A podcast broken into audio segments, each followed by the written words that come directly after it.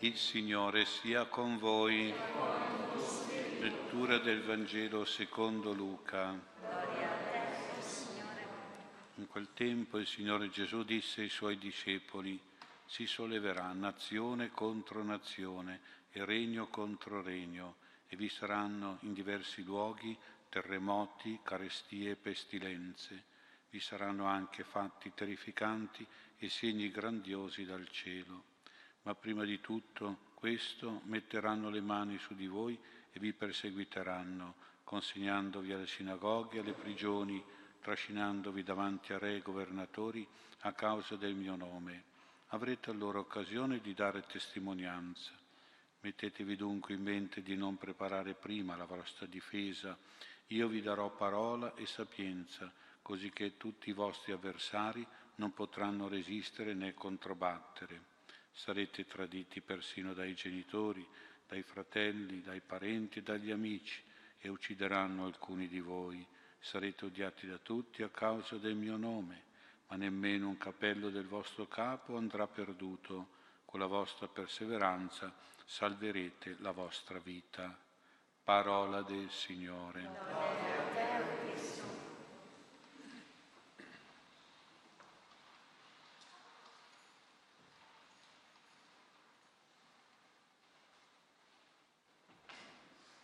Sia lodato Gesù Cristo.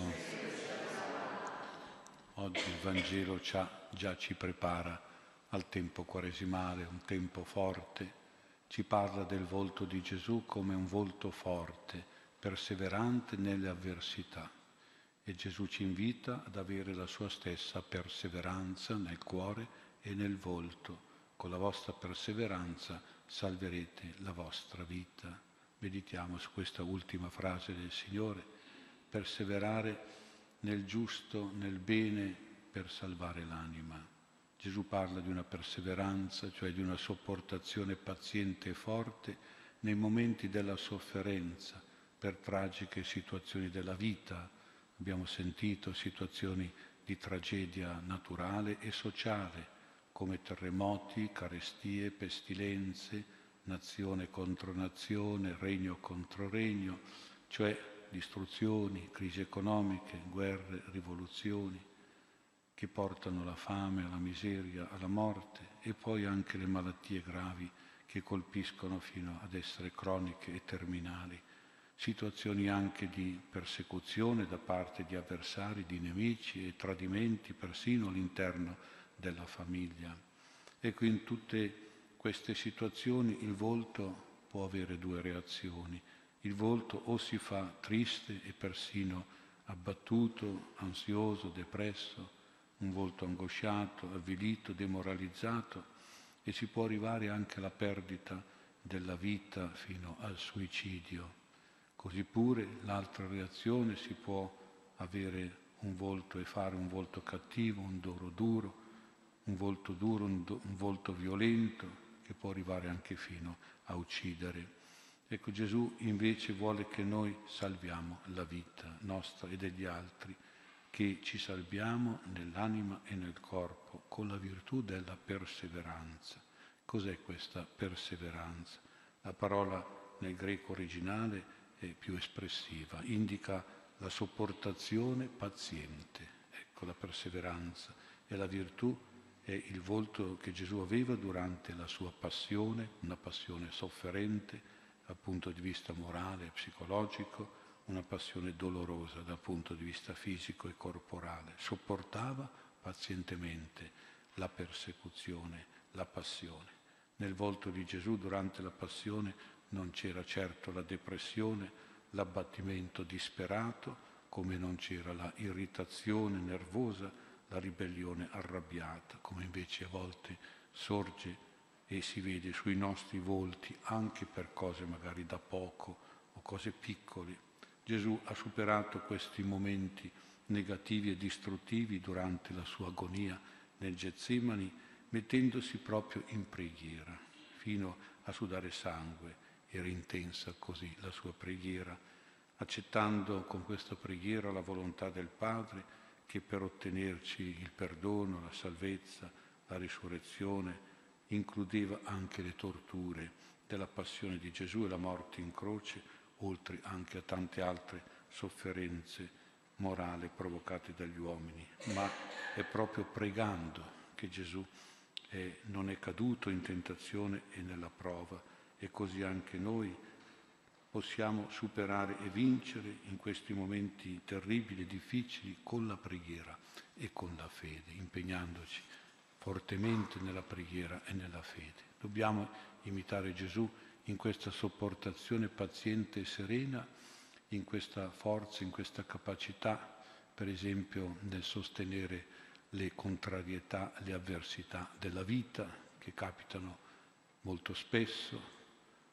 la capacità di subire con rassegnazione e accettazione e adattamento delle cose che non si possono cambiare perché sono fatte così, sono legislate così, e così anche la capacità, la forza di mandar giù qualche boccone amaro che arriva sempre in bocca nella vita, la capacità, la forza di tollerare, di reggere contraddizioni e persecuzioni, magari anche proprio dentro le parentele e la famiglia, come dice Gesù, la capacità, la forza di scusare e compatire con dolcezza e con bontà anche i cattivi comportamenti, i cattivi sentimenti, anche proprio a livello di coniugi, di padri, di madri, di figli, di parenti che tradiscono e fanno cattiverie, la capacità e la forza di mantenere calma e lucidità in situazioni difficili, con persone problematiche, con situazioni dove si è presi dal nervosismo,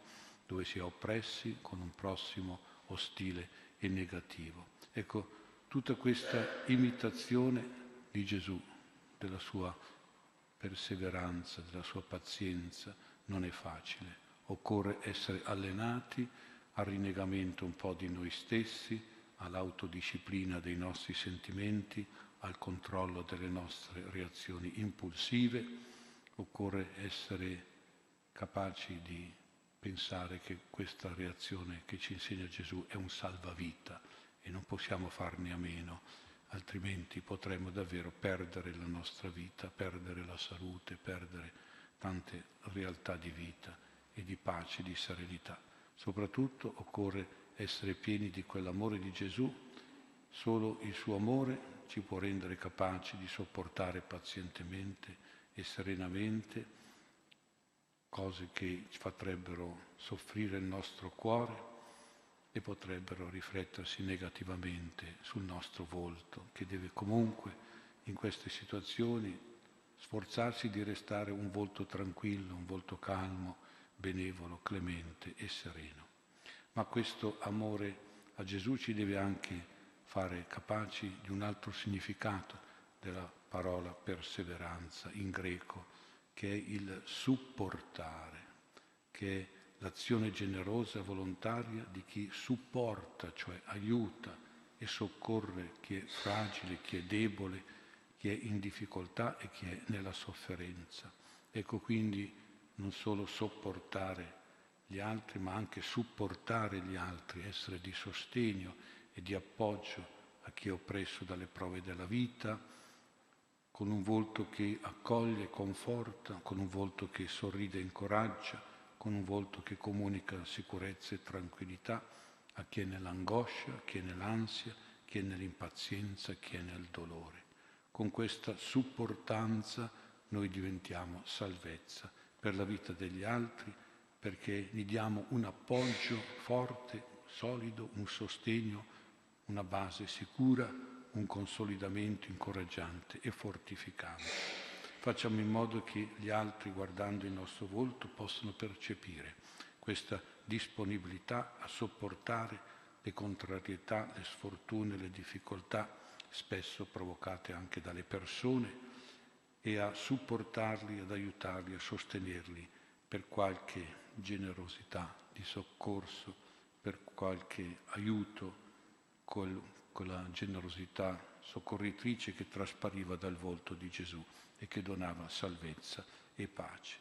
Prima però accettiamo con umiltà il fatto che spesso non siamo capaci di reagire con la perseveranza che sopporta e che supporta.